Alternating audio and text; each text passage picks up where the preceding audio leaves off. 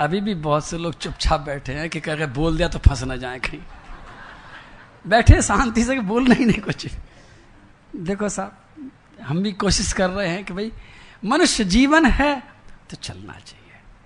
देखो एक बात और बता दूं आपको कि पहले स्टेशन पर भयंकर गर्मी है, बहुत चिंता है, बहुत भय है, बहुत सारे दर्द हैं। दूसरे स्टेशन पर भी वैसा का वैसा ही हाल चाल है, कोई ज्यादा फर्क नहीं है।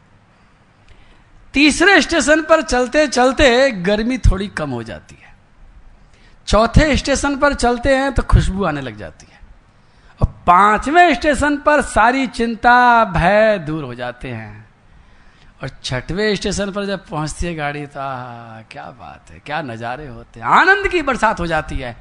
और सातवें स्टेशन पर जब पहुंचते हैं तो केवल आनंद की बरसात नहीं होती है, आनंद के समुद्र में डुबकी लग जाती है। अब बताओ चलना है कि नहीं चलना है?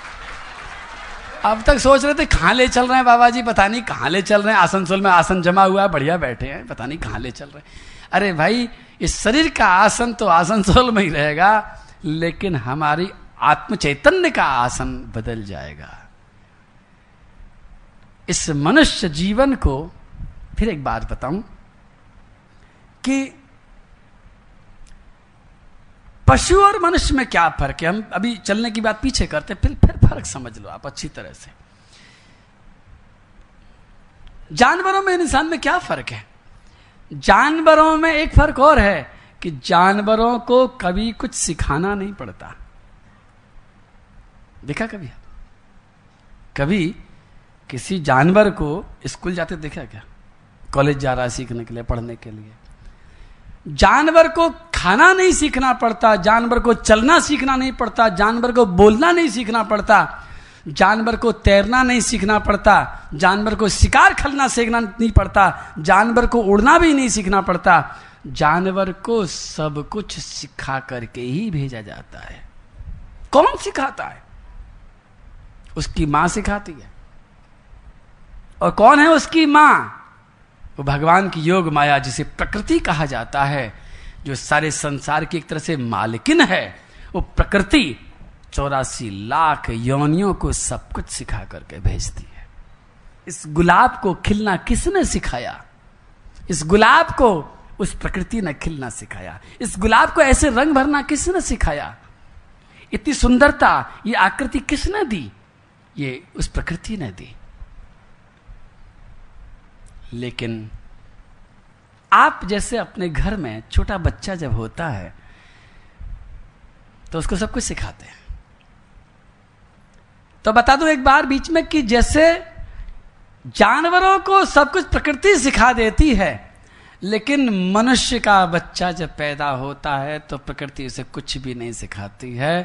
अगर माँ आपको बचपन में 2 पैर पर खड़ा रहना नहीं सिखाती तो विश्वास कीजिए कि आप आज भी घुटरन चल रहे होते हैं, जानवरों की तरह चल रहे होते हैं। आपको 2 पैर पर खड़ा करना माँ ने सिखाया। आप कई बार गिरे, माँ ने प्रयास से खड़ा हो, चल, लुढ़केगा, गिरेगा, बार बार सिर फूटा, कोई बात नहीं, खड़ा हो। लेकिन किसी बछड़े को देखो, किसी गधे को देखो, 4 मिनट नहीं लगते, 4 मिनट में चलने लग जाता है जन्म लेने के बाद में। इस मनुष्य के बच्चे को खाना भी सिखाना पड़ता है। अगर उसको सिखाया नहीं जाए तो जानवरों की तरह खाने लग जाए। कैसे हाथ से पकड़ना है, कैसे मुंह में गस्सा डालना है, एक एक चीज मनुष्य को सीखनी पड़ती है। तो ऐसा क्यों किया प्रकृति ने? 84 लाख योनियों को सिखा दिया, मनुष्य को क्यों नहीं सिखाया? उसका एक बहुत बड़ा रहस्य है, इसको समझ लें आज। जैसे आपके यहाँ पर एक बच्चा पैदा होता है, एक दिन का होता है, फिर धीरे धीरे 1 साल का होता है, 3 साल का होता है। आप उसे खाने का इंतजाम करते हो, ढकते हो, दवाई देते हो, पट्टी बस्ते का इंतजाम करते हो, किताब कॉपी का इंतजाम करते हो, सोने का इंतजाम करते हो, दवाई का इंतजाम करते हो, सारे इंतजाम करते हो। कब तक करते हो? 5 साल, 6 साल, 8 साल, 10 साल, 12 साल, 15 साल, 18 साल, 20 साल, 21 साल करते जाओगे क्या?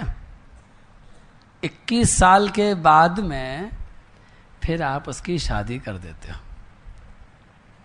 पढ़ लिया, लिख लिया, कमाने लायक हो गया, ले ये लड़की से तेरी शादी कर दी, बारात निकाल दी, अब तू शादीशुदा हो गया है। फिर क्या करते हो?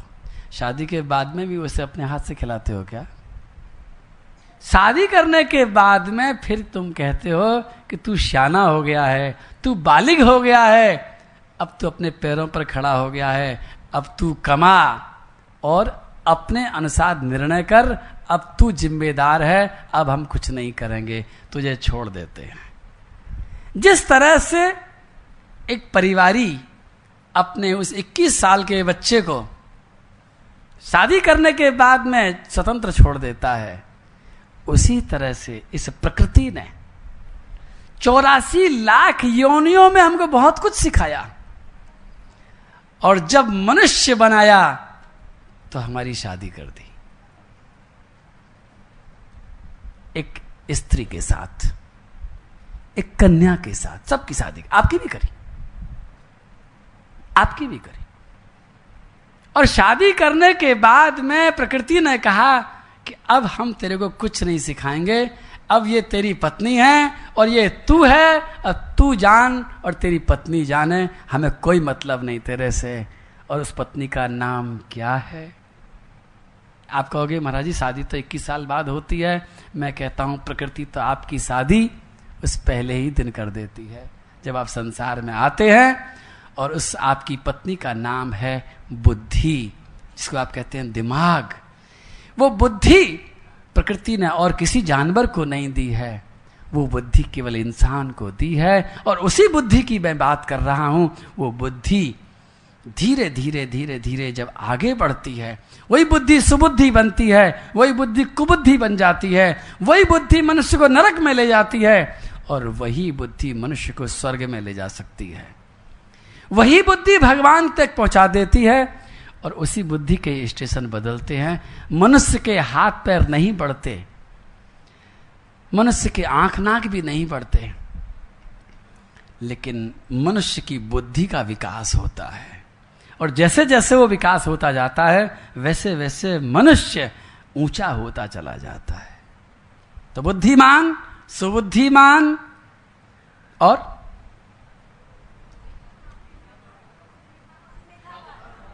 हाँ मेधावान। मेधावान मनुष्य होता है जो समझ जाता है कि नहीं, देना ही सार है, सबको देने लगता है। और सबको जब देता है तो देने की खुशी होती है, बुद्धि आगे बढ़ती है, बुद्धि का चैतन्य आगे बढ़ता है, बुद्धि का करंट आगे बढ़ता है। और फिर अगला स्टेशन सामने दिखाई पड़ता है, उसका नाम है प्रतिभावान मनुष्य।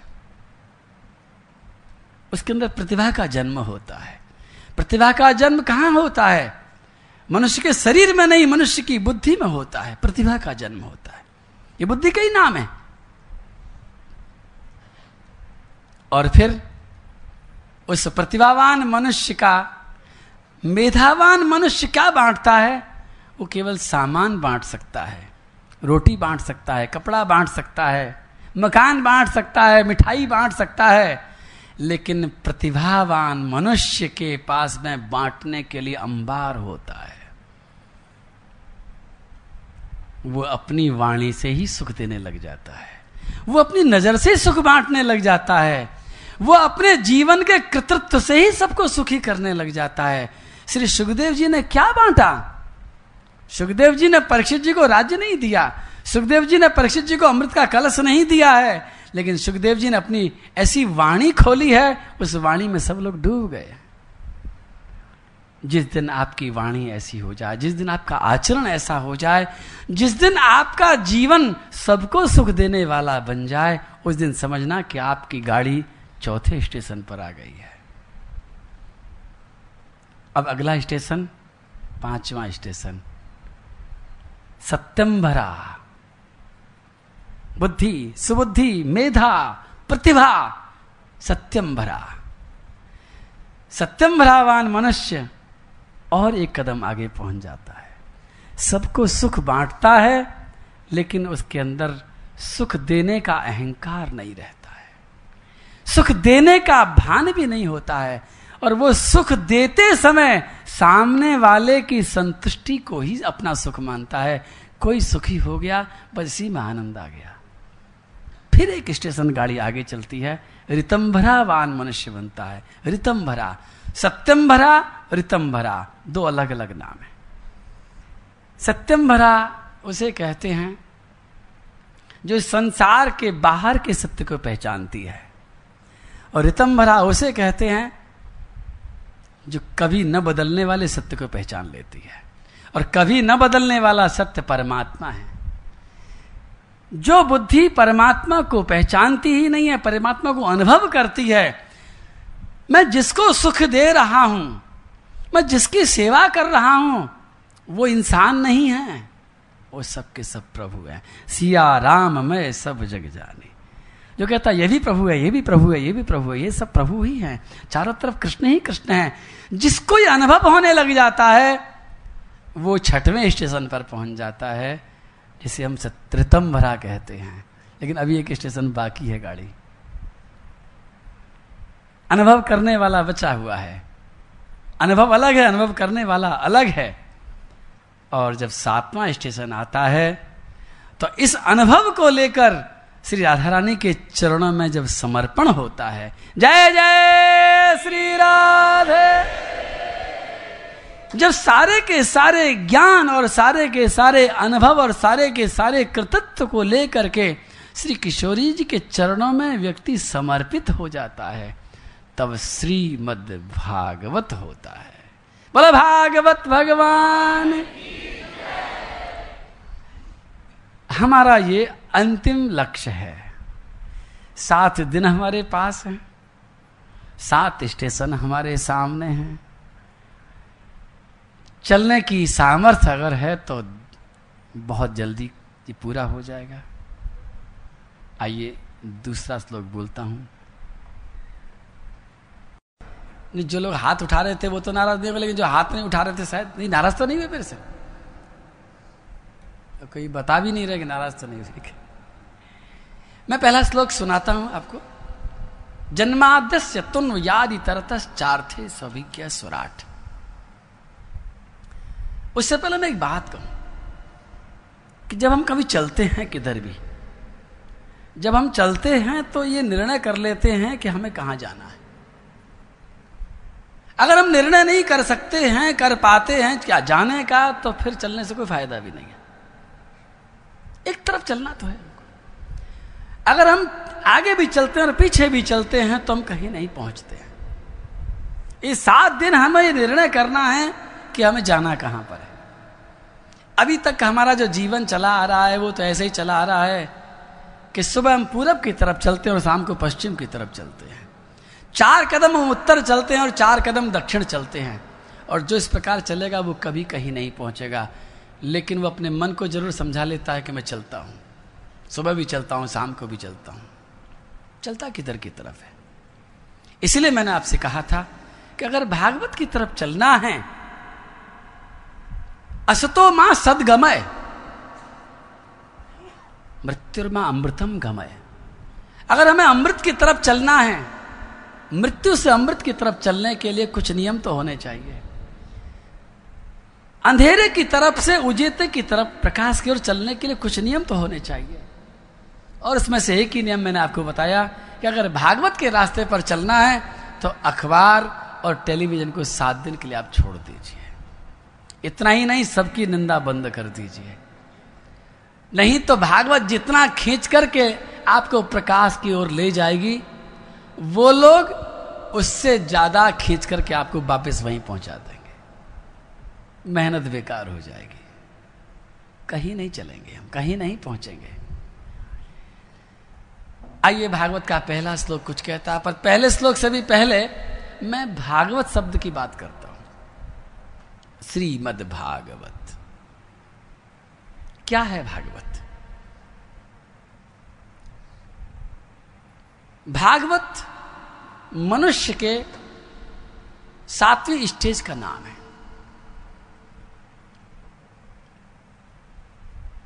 मनुष्य और अन्य प्राणियों में कुछ फर्क है। हमारे शास्त्र कहते हैं कि 84 लाख योनियां हैं और वैज्ञानिक भी बताते हैं कि सारी वनस्पतियों को और सारे जानवरों को और सारे पक्षियों को, जितने प्रकार के जीव हैं उन सबको अगर जोड़ा जाए जिनका पता लग चुका है आज तक, तो 43 लाख बैठते हैं आज। अभी 1 लाख मिले नहीं हैं, लेकिन शास्त्र कहते हैं कि 84 लाख प्राणी होते हैं। 84 लाख तरह के प्राणी हैं, उनमें से मनुष्य अलग है। 84 लाख प्राणियों की कुछ विशेषता है और मनुष्य की कुछ अलग विशेषता है। ये 84 लाख प्राणियों में गधा भी है, कुत्ता भी है, बंदर भी है, ऊंट भी है, हाथी भी है, सांप भी है, बिच्छू भी है, पेड़ भी है, पौधा भी है, चील भी है, कबूतर भी है, तोता भी है, गीद भी है। ये सारे के सारे 84 लाख प्राणियों में आते हैं। इनकी विशेषता ये है कि जैसे पैदा होते हैं वैसे ही मर जाते हैं। गधा कितना भी जोर लगा ले वो घोड़ा नहीं बन सकता, घोड़ा कितना ही जोर लगा ले वो हाथी नहीं बन सकता, हाथी कितना ही जोर लगा ले वो ऊंट नहीं बन सकता, गुलाब का फूल कितना ही जोर लगा ले वो गेंदा नहीं बन सकता, और गेंदा का पौधा कितना ही जोर लगा ले वो रात की रानी नहीं बन सकता। इनके सब कुछ पहले से निश्चित हो चुके हैं। जैसी योनि है वैसी की वैसी रहती है, वो इधर से उधर कुछ नहीं कर सकते। और मनुष्य की ये विशेषता है, मनुष्य अपने आप को खुद बदल सकता है। 84 लाख योनियां अपने आप को नहीं बदल सकती हैं, मनुष्य अपने आप को बदल सकता है, अपने आप को उन्नत कर सकता है, और एक एक करके एक एक स्टेशनों को पार करते करते 7वें स्टेशन पर पहुंच सकता है। दूर से देखने में मनुष्य एक जैसा लगेगा, पहले स्टेशन वाला मनुष्य भी वैसा ही लगता है। सींग नहीं उगते, पूंछ नहीं निकलती, तीसरी आंख नहीं पैदा होती, 4 कान और 4 हाथ पैदा नहीं होते हैं। हाथ उतने ही रहते हैं, आंख उतनी ही रहती है, कान, नाक, मुंह, कर्मेंद्रिय और ज्ञानेंद्रिय और साइज वो सब नहीं बदलता है। लेकिन फिर भी मैं कहता हूं कि मनुष्य बदल जाता है।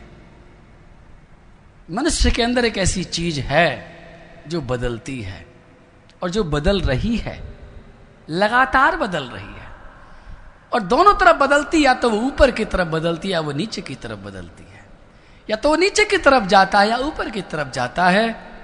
वो एक जगह टिकने वाली चीज नहीं है।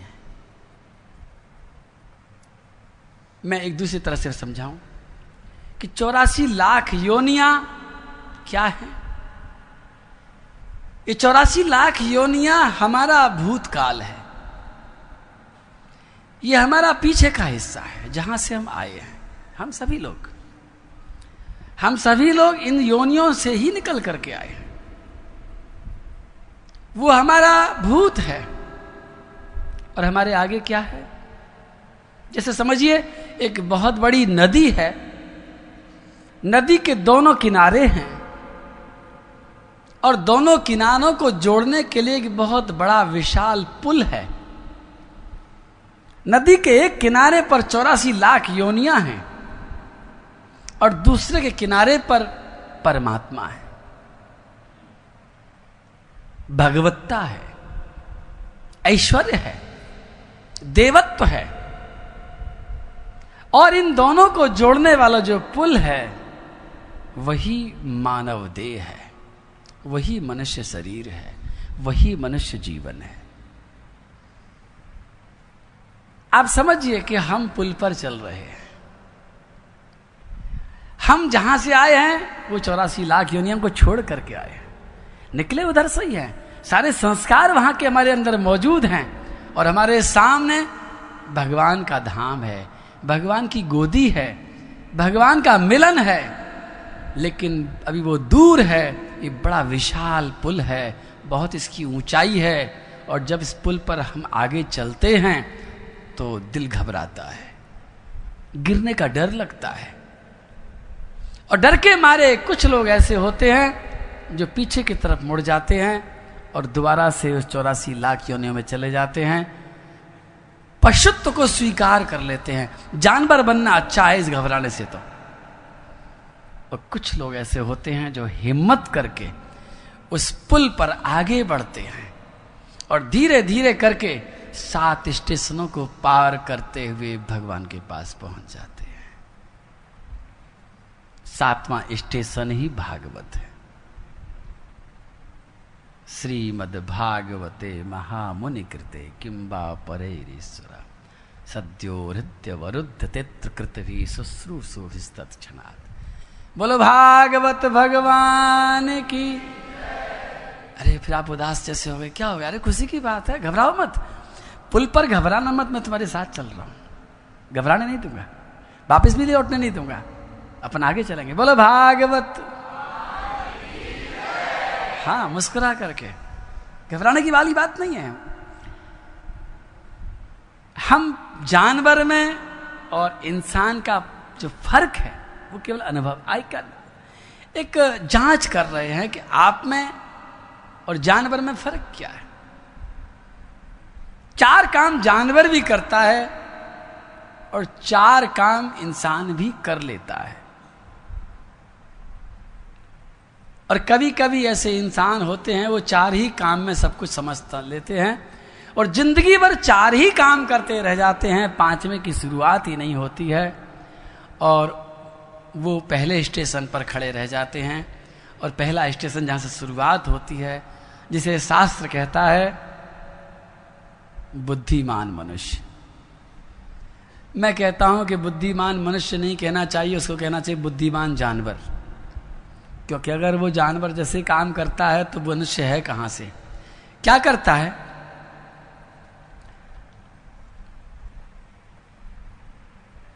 जानवर 4 काम करता है। आहार, भोजन करता है। इंसान भी भोजन करता है। भोजन करने के सारे प्रयास जानवर करता है, दिन भर मेहनत करता है, भोजन जुटा ही लेता है, भूखा नहीं सोता है। और इंसान भी सारे दिन मेहनत करता है, ऑफिस बनाता है, दुकान बनाता है, मकान बनाता है, रसोई घर बनाता है और मेहनत करके भोजन कर ही लेता है। बराबरी, आहार, निद्रा, जानवर भी सोता है, इंसान भी सोता है। आहार, निद्रा और भय। जानवर दुश्मन से डरता है, जानवर मौत से डरता है, जानवर अपनी हानि से डरता है, इंसान भी डरता रहता है। 4वां काम मैथुन। जानवर अपने संतान को पैदा करना जानता है और इंसान भी संतति को पैदा करना जानता है। ये 4 काम हम वही कर रहे हैं जो जानवर करते हैं। 5वां काम कहाँ है? अगर हमने 4 ही काम किए हैं तो हम बुद्धिमान मनुष्य भले ही कहें अपने आप को, लेकिन मैं तो कहूंगा हम बुद्धिमान जानवर हैं। 5वां काम जैसे ही शुरू होता है, 1 स्टेशन गाड़ी आगे आ जाती है। ये जिस ट्रेन में आप बैठे हैं, जिस कार में आप बैठे हैं, जिस गाड़ी में आपको बिठाया था भगवान ने मनुष्य बना करके, वो गाड़ी 1 स्टेशन आगे कब आती है? जब 5वां काम आप करते हैं जो जानवर नहीं कर पाते। क्या हम अपने परिवार का पेट भरते हैं, अपने बच्चों को खिलाते हैं, अपने माता पिता को खिलाते हैं, अपनी पत्नी को खिलाते हैं, अपने पति को खिलाते हैं, इन सब के लिए मेहनत करते हैं और सबका जब पेट भर लेते हैं तो हम 1 स्टेशन आगे आ जाते हैं जानवरों से आगे। और फिर शास्त्र कहता है कि बुद्धि के आगे सु लगा दीजिए और सुबुद्धिमान मनुष्य का स्टेशन आ गया। स्टेशनों का ध्यान रखना। स्टेशन नंबर 2 पर गाड़ी आपकी आ गई है। पहले स्टेशन पर केवल हम और हमारा शरीर, हमारा खाना पीना, हमारा सोना, बस और कुछ नहीं। दूसरे स्टेशन पर हमारा परिवार, लेकिन अभी दूसरे स्टेशन पर गाड़ी खड़ी है। आप जांच लेना कि आपकी गाड़ी अभी कौन से स्टेशन तक आ गई है, अच्छी तरह से जांचना।